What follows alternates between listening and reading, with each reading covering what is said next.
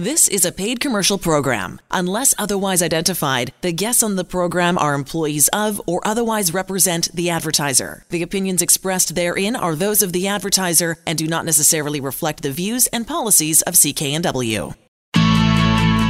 Welcome to Dollars and Cents with Blair Mantin from Sands and Associates, helping you get out of debt. Going to talk about bankruptcy. Is bankruptcy right for you.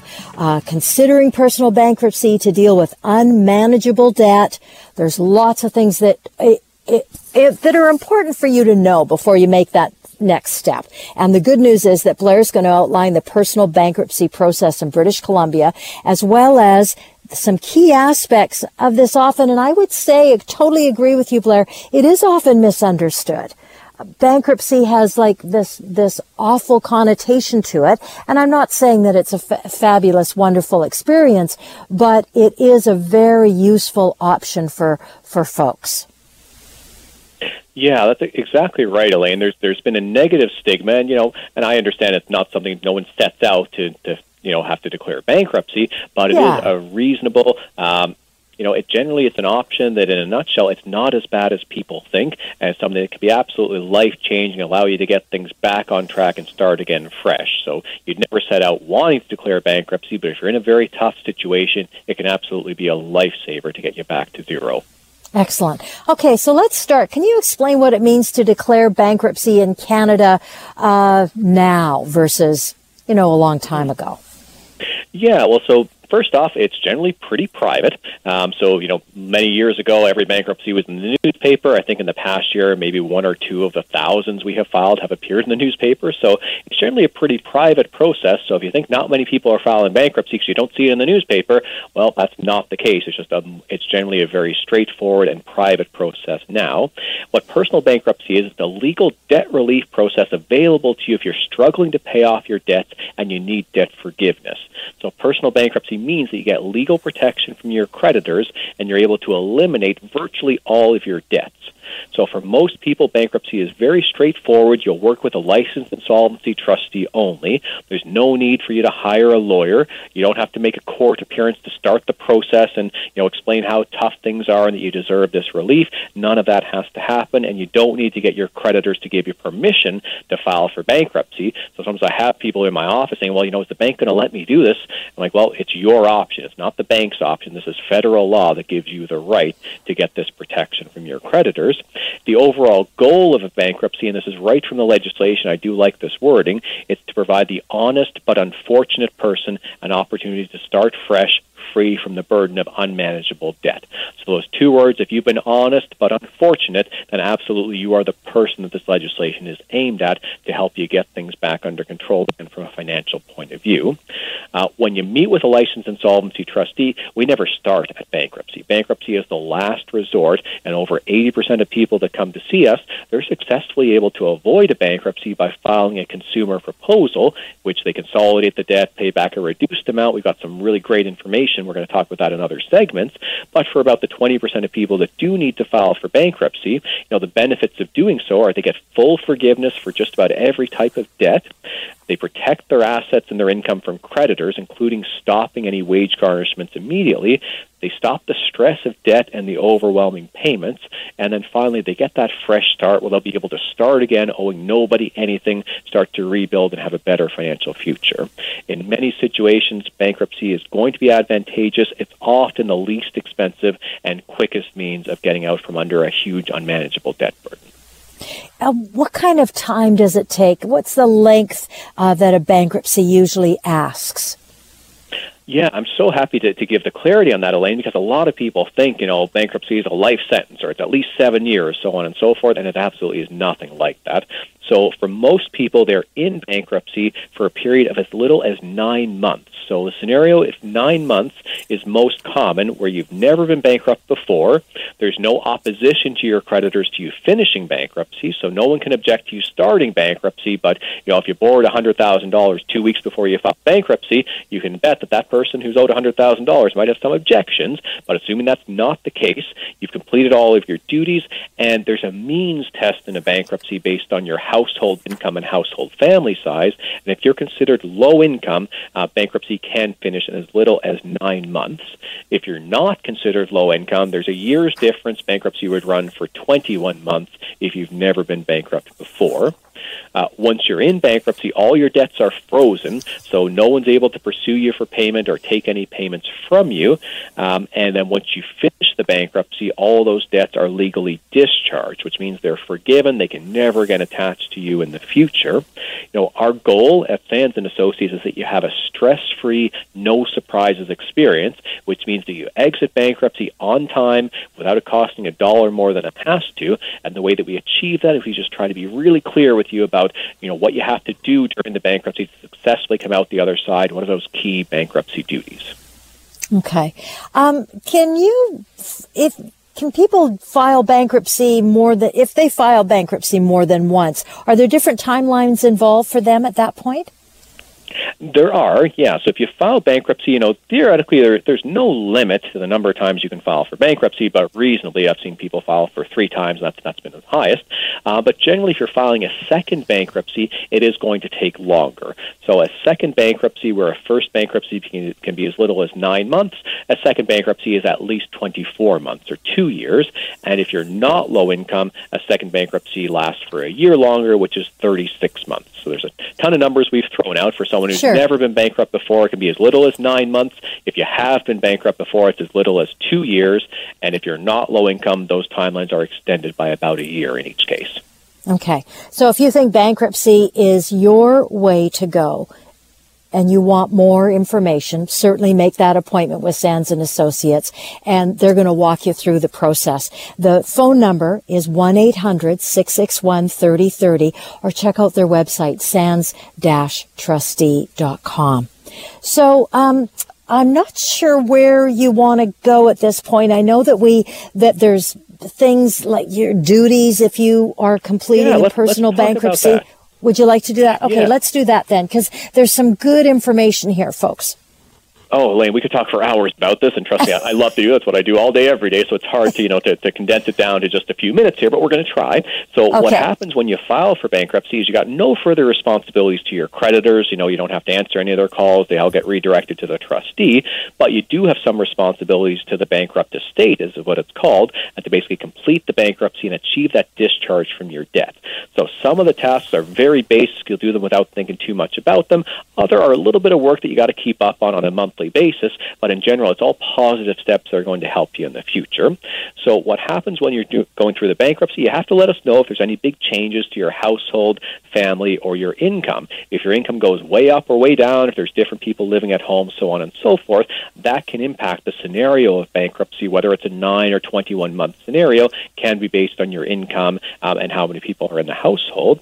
You want to keep your trustee informed of your address and your contact information, so generally we can reach you if we need to. Some of the biggest work that you have to do in bankruptcy is actually some of the most worthwhile, is that you have to complete a monthly statement of income and expenses or a household budget form for every month you're in bankruptcy. So part of bankrupt- bankruptcy is a financial rehabilitation process. So by keeping a budget every month, you're laser focused on, well, what's the income that's coming in down to the penny and where is that going? How much for rent, food, shelter, so on and so forth. And if there's no debt payments that are now dragging you down, it can be really telling that if your budget still isn't balanced, okay, we've got some choices that we have to make or um, you know issues to resolve. So when you're in bankruptcy, you're required to keep that budget every month, and then at least two times during the bankruptcy, and could be for every month depending on the circumstances. You're going to submit that budget to the trustee, and then the trustee is going to validate that yes, the income is there, it's supported by a pay stub. Yes, the person's living within their means each month. The budget looks great. Okay, this bankruptcy is proceeding according to plan. So when you're in a bankruptcy, the monthly budgeting, I often tell people that's about 80% of the work. So forget about the past. What's going to matter now is that you keep a really good budget, you keep track of things, get yourself on a good financial footing. That's the majority of duties that you'll have to perform in the bankruptcy. The other really important one is you have to attend two financial counseling sessions. So we've talked about them before in the context of both consumer proposals and bankruptcies, the same requirement. They're 45 minute sessions, one on one private sessions, talk to you about great tips for budgeting, for setting financial goals, for rebuilding your credit in the future. People can recover from a bankruptcy in as little as two to three years and be credit worthy enough to get a great mortgage if they're ready for that. So, um, not a life sentence, and we want to help you with the counseling on how you can recover. So, when you file for bankruptcy, you do the monthly budgets, you attend two financial counseling sessions, and the payments that you have to make are generally geared by your income. If you're low income, you just pay a basic bankruptcy fee of around $2,300 over the nine month period. If you're not low income, it's a percentage of your income that can vary if your income goes up or down. Is there sort of a general rule of thumb about my assets if I file personal bankruptcy? Are there some general things that affect most people? Yeah, the general rule of thumb, Elena, most people, again, this is counterintuitive. What happens to your assets in bankruptcy? Well, generally you keep them. Okay, and that sounds weird, I know, because most people think I file for bankruptcy means that I've surrendered everything, I've got nothing left anymore. Theoretically, that's the case when you file for bankruptcy, you're surrendering your assets, but there's provincial exemptions that say, hey, there's certain assets that you would never have to surrender no matter what. There's public policy benefits to actually leaving somebody with something to reestablish themselves.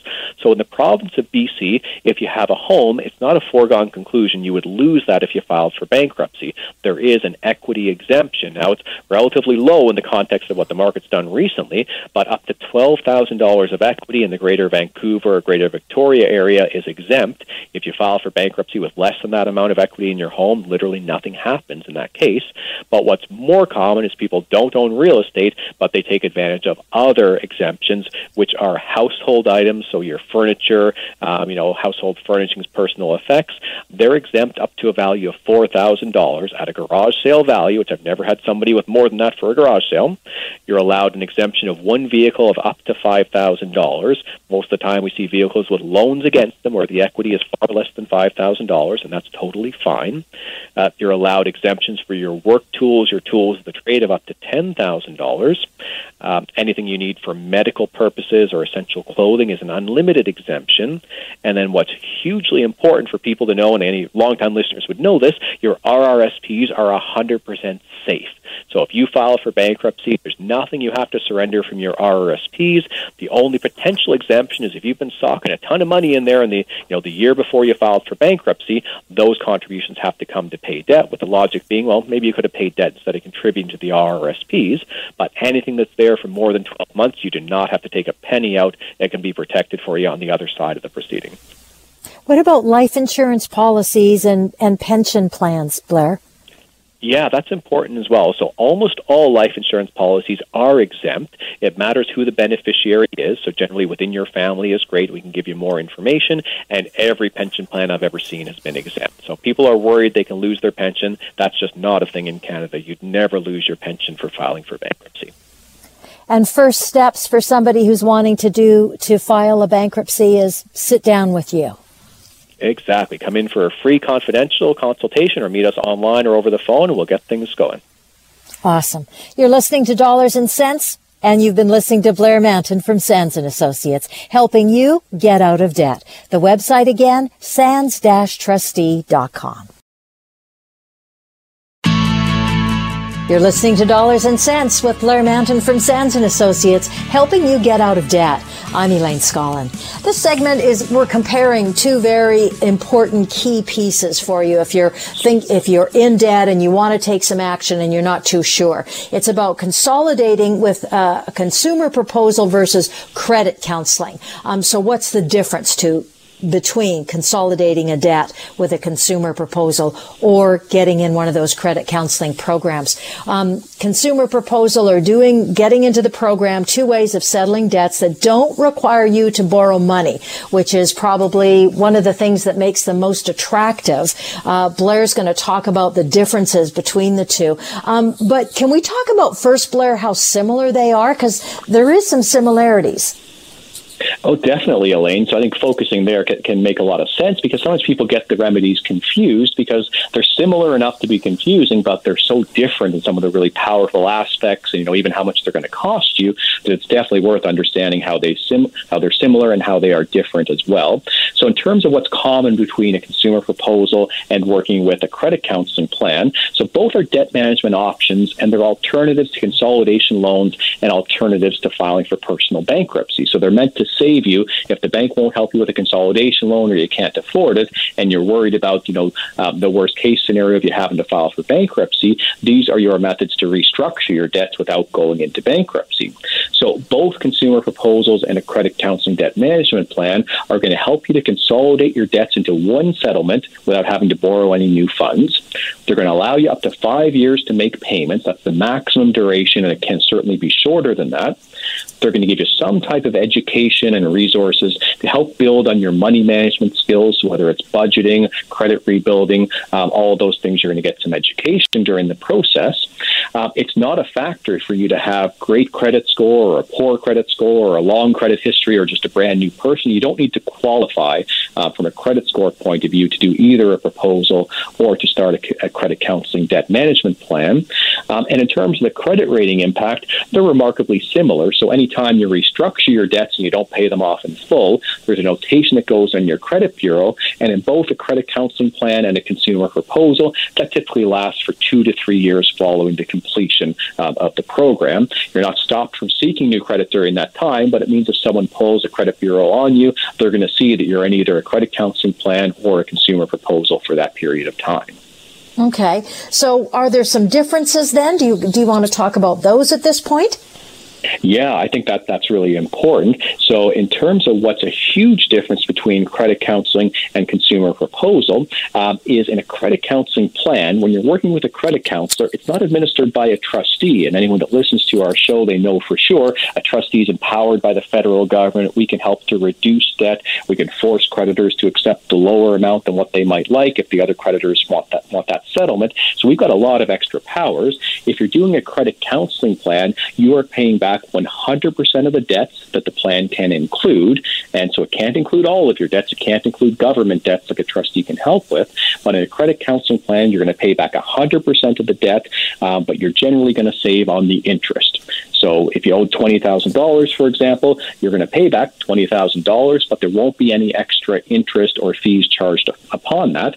That contrasts significantly with a consumer proposal, where it's a question of how much can you afford to pay back. So in most cases, people are offering 30 to 50% of the total amount.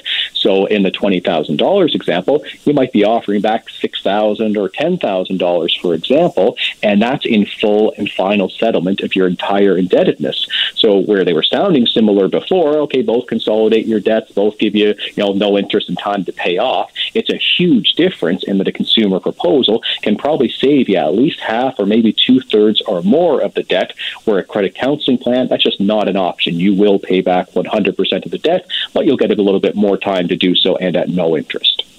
So if your interest has already been uh, peaked in terms of your situation, give Sands and Associates a call. It's very easy to do. I'm going to give you the 1-800 number, 1-800-661-3030 and set up that first call and see if, uh, see if they can give you a hand or at least even trying to figure out your situation and, and the best, uh, the best step to take next. Um, the other big thing that I found really interesting, I remember when we first started doing this, is that a licensed insolvency trustee is federally regulated by law. You have to follow so many rules and mm-hmm. regulations mm-hmm. to be able to do your job versus pretty much everybody else, right? Well, that's right. So, you know, even a credit counselor, again, they might be, you know, very experienced or, or things like that, but there's no formal accreditation that says, you know, suddenly this person can call themselves a credit counselor, for example. Uh, federal law says you can only call yourself a licensed insolvency trustee if you've been granted that license by the government. Otherwise, it's an indictable offense. It's a very serious thing, and you're not going to go around saying you're a trustee when you're not. Uh, and that's the reason for that is, again, just the power that a trustee has um, to essentially bind creditors to a settlement to give people access to federal law, where everything that a credit counselor does is based on an informal agreement with with individual creditors. So in a credit counseling settlement, as we said, you're going to pay back 100% of the debt. The credit counselor is going to try to negotiate um, the interest freeze with all of your creditors, but there might be some creditors that just opt out. They say, well, no, we're not agreeing to an interest freeze. No, we're not going to agree to back off and not sue this person. You know, by what authority can you force me to accept no interest for the next five years? And the credit counselor says, well, I've got no authority. I'm just trying to, you know, do best efforts to get a good deal here. So there are cases where people are in credit counseling plans and they're still being sued and they're still being collected against. There are certain creditors, government being one for income taxes and for student loans, they will never work with a credit counseling plan. So if that's part of your situation, you're not going to be well served by only sorting out the debts that can be included in in a credit counseling plan uh, versus having to deal with some on your own. There's a huge difference with that with a consumer proposal. So, because it's a formal remedy, it's supervised by a trustee, it's based on federal law. Um, first off, we can bind creditors to the to the settlement, and what I mean by that is we don't need everybody to agree. So, for a consumer proposal to succeed, all we need is 50% by dollar value of the people who are owed money to say yes. And we get that in about 95 to 99% of the cases when we file a consumer proposal. So the example I gave earlier of someone who owes $20,000, as soon as we have $10,001 of that person's debt that say, yes, we will accept a consumer proposal for 30 cents on the dollar, the balance of that debt, the other $9,990 or $99, um, they are forced to accept that same 30 cents on the dollar, even if it's the government. They can't opt out, they can't take any action against you. So it's something that all you need is a majority in value that wants to work with you, and you have a consumer proposal that's going to work with all of your debts, uh, including the government debt. So that's just hugely powerful. So the ability to get all the creditors on side, and then again that ability to reduce the debt to what you can afford. So not hundred cents on the dollar, probably closer, you know, twenty to forty cents, thirty to fifty, something like that. And the reason why a trustee can do that is a trustee shows a comparison to each of the creditors that says, you know, as a federal officer, I've reviewed the entire situation, and if this person were to file for bankruptcy, you creditor are going to get back five or ten cents on the dollar maximum, and that's the person's option. They could file for bankruptcy, there's nothing the creditor can do about it. Here's the win-win. Here's the win to you creditors. They're going to offer you back 20 or 30 cents on the dollar. And the win to the individual is they don't have to file for bankruptcy. So a trustee can present those scenarios work with the creditors to get them on side and almost always a proposal gets approved I think one of the other big things is, and I'm sure somebody's asking themselves this question. Okay, I get it that it's a bonus to go with a licensed insolvency trustee uh, to deal with my debts and to deal with the, the people who are wanting my money or or whatever. Um, the one of the big differences, though, is how do how do how do they get paid? How does a licensed insolvency trustee get paid, and how does a, a debt counseling program get paid? Because there's there's got to be a difference between those two. Oh, there definitely is, Elaine. So, um, starting with a credit counseling plan, for example, so you're paying back 100% of the debt, and then sometimes there's a small administration fee or education fee that might be tacked on to that. You know, sometimes it's 25 or $50 a month. It's usually not significant, and some people find, okay, there's good value for that. But where the credit counselor really makes their funds um, is they get a commission from all the creditors who are getting their money paid back. They often pay roughly 22% of a commission back to the credit counseling firm to, you know, thank them for helping them not have to get a collector involved and for getting them all their money back. So you need to realize when you're dealing with a credit counselor, they're actually getting the bulk of their money from the creditors, from the people that are essentially at odds with you. And it's kind of tough to wear that, that many hats where you're working on behalf of the creditors getting paid by them, but trying to also do the best for, for the individual in front of you. Because if a credit counselor knows, hey, this person would be better served by a consumer proposal than a debt management plan, I'd like to hope they would refer that person to a credit uh, to a, consumer proposal, but they would make no money at that point. So the kind of the, the motivation can be at odds there to what's better for the client. When you're dealing with a trustee with a consumer proposal, you pay nothing above and beyond what you can afford to repay on the debt. So again, if it was a $20,000 debt and you're offering $6,000 back as a settlement at roughly 30%, and you pay that at $100 a month over 60 months or 150 over 40 months, whatever works, that's all that you pay. The costs of administration are all set by the federal government, and they're deducted from your payments before the creditors get their share. So of the $6,000 that you're paying in, creditors will get the lion's share of that, you know, close to 80% or so. The balance goes for government fees, trustee fees, counseling, and so on and so forth. But to you, the individual, you will never get a bill from a trustee. You'll never get a bill for a consultation, for a call if you have a question, if we have to help stop a wage seizure or a garnishment. Everything is included in the cost you pay with the proposal. And if I can just make one more point on fees, uh, it's nothing that you ever need to pay up front. So if you're doing a proposal at 100 or $150 a month, you just start making that payment after the trustee has put the proposal together, spent a bunch of time with you. Um, you never have to pay an invoice upfront or any large upfront fees. You just start making your proposal payments once you file the documents. Cool. Now we've got about a minute and a half left in this segment, Blair. Can we can we talk about the things or the considerations you suggest people keep in mind when they're weighing their options at looking at both of these? Because it's a really terrific list for folks to really think about before they make that decision. Yeah, I think it's good to, to finish here, Elaine. Is you know, first off, the big question: What can you afford? You know, can you afford to repay hundred percent of your debt? Uh, if the interest was stopped, is that the solution that you need, okay, if so, credit counseling might be an appealing option. Uh, most of the people that I deal with, they're in my office because they can't afford to repay 100% of the debt, even if the interest was stopped. Or if they could afford to repay 100%, it's that significant hardship to themselves and to their family. Um, so if you can afford to repay 100%, okay, maybe that's a reason to consider a, a credit counseling plan. But if you can more afford to pay 30 to 50, 20 to 40%, something in that range, a consumer proposal is definitely an option worth exploring every time. And if it's the case there's any government debt at all involved or any legal actions taken against you, if wages are being seized or you're being threatened to be garnished, that's when you absolutely need the protection of a consumer proposal administered through a licensed insolvency trustee. And it might just take an hour to figure this out, to get started, to become debt free. Can you imagine just an hour? And very easy to do. Connecting with the professionals at Sands and Associates, you can book your free non-judgmental consultation. I'll give you the phone number one more time. It's 1-800-661-3030 or check out the website sands-trustee.com. You're listening to Dollars and Cents with Blair Mantin from Sands and Associates, helping you get out of debt. You're listening to Dollars and Cents with Blair Mantin from Sands and Associates, helping you get out of debt. I'm Elaine Scollin. Now, uh, relationships, man, oh man, uh, there's so many things that can go or that can cause problems in relationships. But money, debts, uh, financial issues have to be right up there at the very top, and that's what this segment is all about.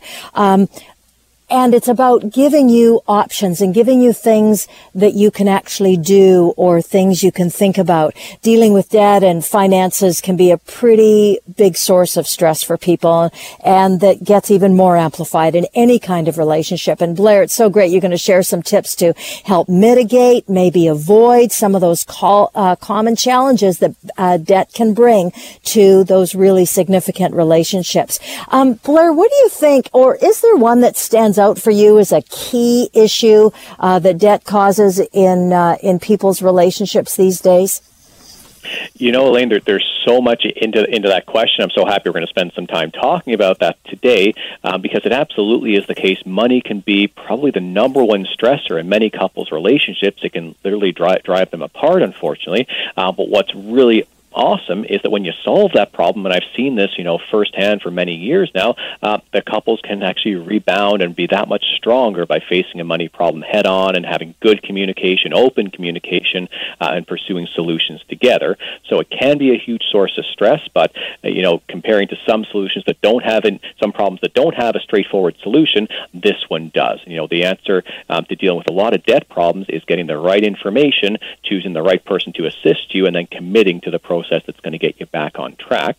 And there's a ton of things to consider when you start, um, you know, to become a couple or start to live together or get married. And a lot of the times, the assumptions that we've made, or maybe we've heard, you know, very financially sophisticated people in our lives say that it's a definitive truth, uh, are actually not the case when it comes to debt. So, a couple of big things that I see when I sit down with couples um, is there's often a misunderstanding about legal responsibilities to creditors. So, many people are under the impression that if you marry, or if you're common law because you're cohabitating with somebody, if you marry somebody, you also marry the debt. And for anyone that listens to us on a long period of time, you know we come back to this again and again. It's so important for people to know it's absolutely false. There's no automatic liability that spouses assume just by being married. So, for example, if I owe the bank $10,000 for a loan I took out as a sole borrower and then I get married, bank is not suddenly able to turn to my spouse to pay that debt if I stop making the payments. So just by being married, the bank is not suddenly in some better position where now they've got two people they can collect for. It's literally whoever's name is on the invoice, on the loan agreement, on the bills, or whatever. Um, that's the person that is liable, not their spouse. Now, in some cases, a spouse can be responsible for debt through marriage or cohabitation, but that's generally if you've, on an eyes wide open basis, you've co signed for that debt. Maybe it's a loan, a lease, or a credit card. So whether you understood all the implications or not, you actually physically put your signature on the dotted line to be responsible for the debt. In that case, yes, you would have a joint responsibility with the other borrower. And the other scenario is if, unfortunately, if the relationship dissolves, if there's a divorce or if the cohabitation uh, breaks down, there is the ability for one partner to say, you know, that $10,000 debt I was mentioning before, well, I actually took that out to use that for the benefit of the entire couple during our relationship, and therefore I want to make a claim against my spouse for half of that debt. So spouses can claim against each other for joint debts if the relationship is breaking down. But where I said before that 10,000, I think I picked Royal Bank. Royal Bank, for example, can't claim half from this spouse. It's just between spouses. Does that make sense, Elaine? Yeah, it does. Uh, and it's really good information because it's such an, it's like an old wives tale, uh, so to speak, mm. where, you know, you marry somebody, you marry their debts, you marry everything. Um, and that's just not the case. So I'm really glad that, that that was the focus. Um, so here's the deal. If you already know that it's time to take some action, if you're in a situation, you're thinking, oh, yikes, I, I don't know what to do next. I know I need to do something. Give Sands and Associates a call. It's 1-800-661 30 30.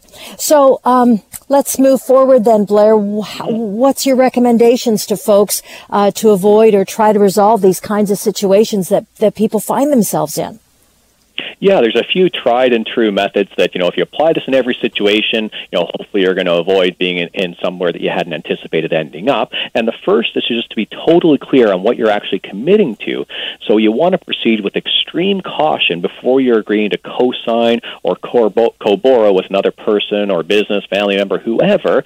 Just really be aware that even if you think that this person is never going to default, you'll never be called on um, to, to deal with, with the co-signed responsibility, if you are, co-signing is what's called a joint and several liability. So a lot of people think if they co-sign, okay, I'm one of four borrowers, that means my worst exposure is 25% of the debt. Well, no, you're one of four borrowers. It could be 40 borrowers. Whoever doesn't pay the debt, um, whoever's able to pay the debt, is going to be charged 100% of that balance. That's what joint and several liability means.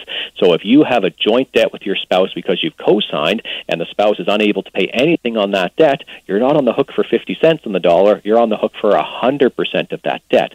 So you want to definitely understand what it means when you co sign a debt and then also read the fine print of any loan agreements because sometimes there could be an acceleration clause, which could allow the creditor to demand full payment immediately if the borrower breaks any term of the agreement, maybe even misses just a couple of payments. And this could be, you know, you help somebody by co-signing for a consolidation loan, they miss a couple of payments, and suddenly the bank is asking you for ten thousand dollars instead of, you know, three hundred dollars a month for the next number of years. So you've got to be very careful. You know what you're signing on for. Uh, but a second really important thing, you know, beyond reading all the fine print, is not trying to hide any of your money or your financial issues. Um, you know, within the couple, honest and clear and open communication is always your best interest, but seeking support from a licensed insolvency trustee right away if you find the debts are starting to impact your relationship is always good advice. So if you find your emotional health, your mental health, a lot of people feel physical manifestations of the stress of debt, that's not going to help your relationship get better. It's going to, you know, work at cross purposes to that. So definitely you want to seek professional help and have that open and transparent conversation with your partner as well well. Now I know that, and just going ahead a little bit, I know that that's a, very significant uh, bit of piece that you really live by in terms of making sure your clients try to follow this the best they can. Is that openness in the conversations about situations, and I and I know that that's one of the keys for you when it comes to just kind of managing budgets for, let's say, your household or the marriage, or you know, just keeping the the household. I probably is the best way to describe that. Mm-hmm. Yeah, Elaine, you're, you're talking to the guy who was on CTV uh, Morning Live and Global Morning Live telling people, well, on your third date, you probably want to get your credit report and review the credit report together, have some financial intimacy. Um, I actually got really good re- uh, responses based on that because it is a good practice. And, you know, maybe it's being a, a little bit flippant, not on the third date, but I'd say before you're married, uh, you definitely want to be sitting down, reviewing your credit reports together, understanding the situation that each person is in, and understanding clearly you can each take different routes um, to get to, you know, dealing with the debt and making the couple financially better off. Um, you know, I know we've got just a couple minutes here. I think one other pitfall that I see couples often fall into, and sometimes this can be, you know, rather tragic in the outcome, is just that one person has done it all forever. One person in the relationship, whether it's the husband or the wife, is dealing with the money because quite often, well, they're good with money and I'm not, and you know, I just never learned, you know, where all the accounts were and what we had to do. And the thing to take away from this is that no one is born with money management skills. So just because one spouse is better with numbers now um, doesn't mean you know they were naturally born that way, and it doesn't mean you can't get there too. And we have meetings that sometimes can be a little bit sad where a spouse has unfortunately passed away and the surviving spouse can barely make heads or tails of what's out there and what's owed and where this money is going to. You know, can they access the funds from a bank account that didn't have their name on it?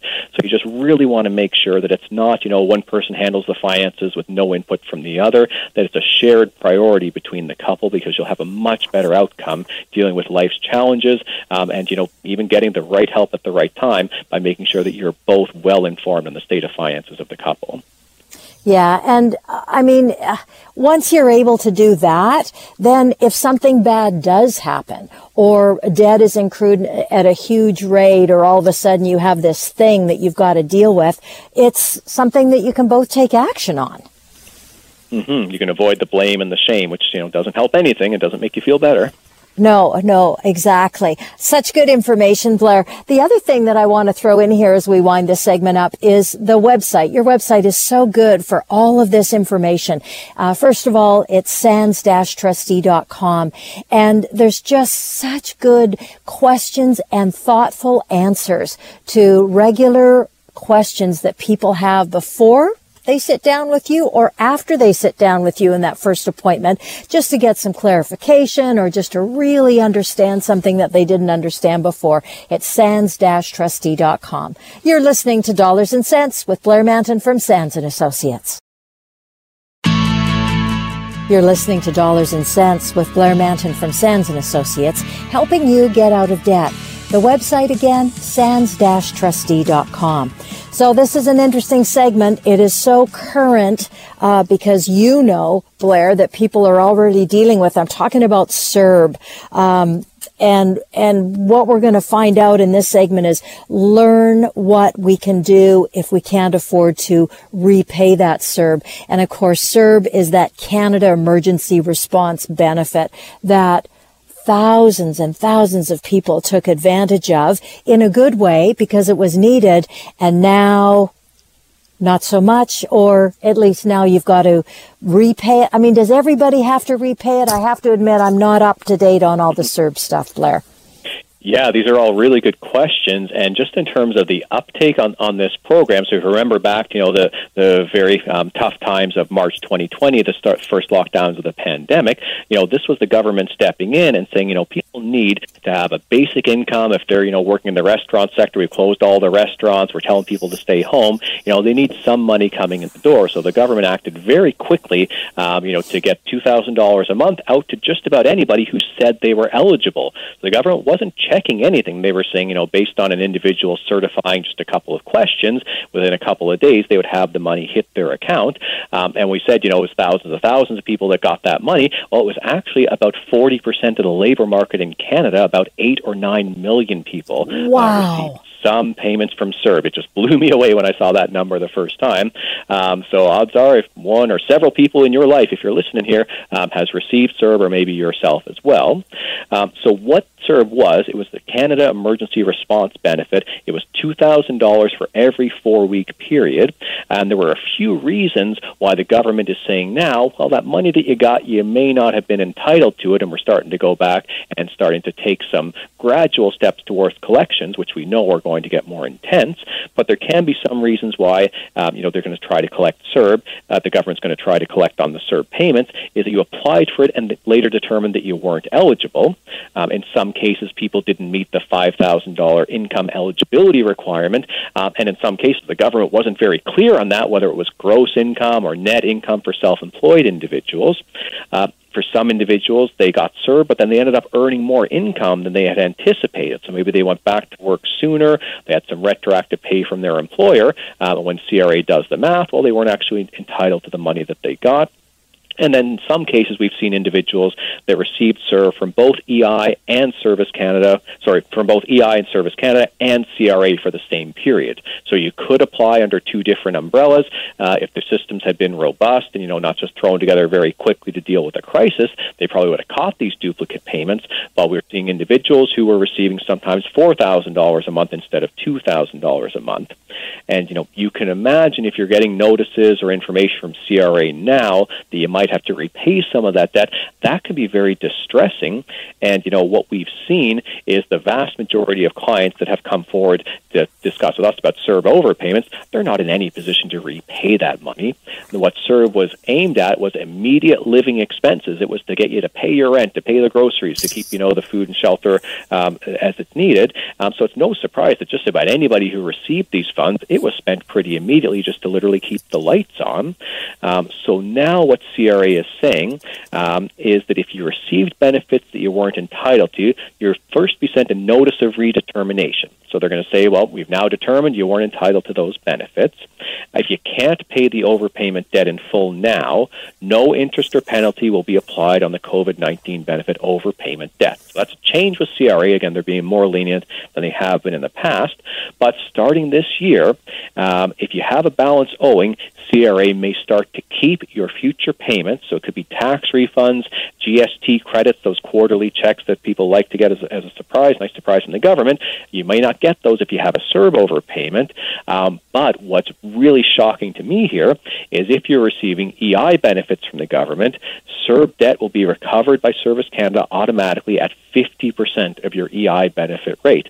Well, what does that mean? So let's say you were expecting $1,800 a month as EI, you needed to pay your rent and your groceries.